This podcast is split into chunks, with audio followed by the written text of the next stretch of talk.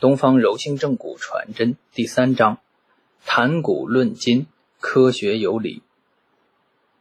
东方柔性正骨疗法的技术表现，虽然与中医经典《医宗金鉴》所载不谋而合，甚至有着完全相同的作用对象与手法操作的运动学特征，而且在具体的手法技术上，与《医宗金鉴》之正骨八法也有着继承与发展的关系，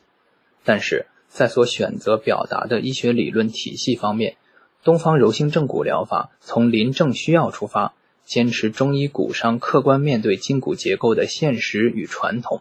有别于中医理法朴素的哲学表述，在生物力学层面指向了视之可见、触之可及的结构医学范畴。然而，我们必须清楚地了解，对人体结构的重视并非西医学的专利。如成书于秦汉之际的《黄帝内经》中，就已经有了针对人体结构的明确而具体的论述。《灵枢·经水》云：“若夫八尺之势，皮肉在此，外可度量，切寻而得之。其此可解剖而视之。”《灵枢·骨度》对人体头颅、躯干、四肢各部骨骼的长短、大小、宽窄均做出了标记。清道光年间，一代名医王清任于小儿瘟疫流行时，每日清晨复其异种，就群儿之漏脏者细视之，并亲赴刑场，对行寡刑的犯人脏器诸结构进行仔细观察，亲见百余脏腑，详细描绘，书于图后以记之，终成医学名著《医灵改错》。医林改错的英译本在英国博学汇报上刊载，称王清任为近代解剖学家。中医骨伤医学临床诊疗之疾病，以皮肉筋骨损伤为主，常见骨折、脱臼与骨错筋伤。接诊下手，急需细细摸其所伤之处，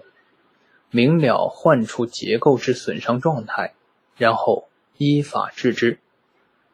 或接骨上界，或续筋合缝，所操持的全在肢体骨脉筋肉。若不知部位，不识体相，如何临证骨伤？因此，骨伤医学可以说是中医体系中唯一直面人体筋骨结构的医学专科系统，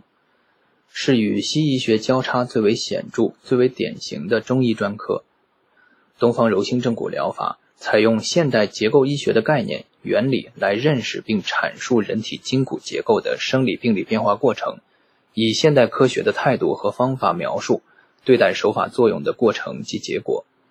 在诊疗过程中强调操作对象与疗效表现的精确性与可重复性，不仅继承了中医传统骨伤诊疗之一贯性，并与西医学完全接轨。正如中国中医科学院首席研究员童小林所言：“从西医学角度认识疾病，并用中医的整体性思维，针对疾病或疾病过程中各个环节的核心病机去探索有效治法，是一个全新的视角，也是辨证论治的重要补充。这个视角，古代中医曾经尝试过，但终因打不开人体的黑箱而停滞。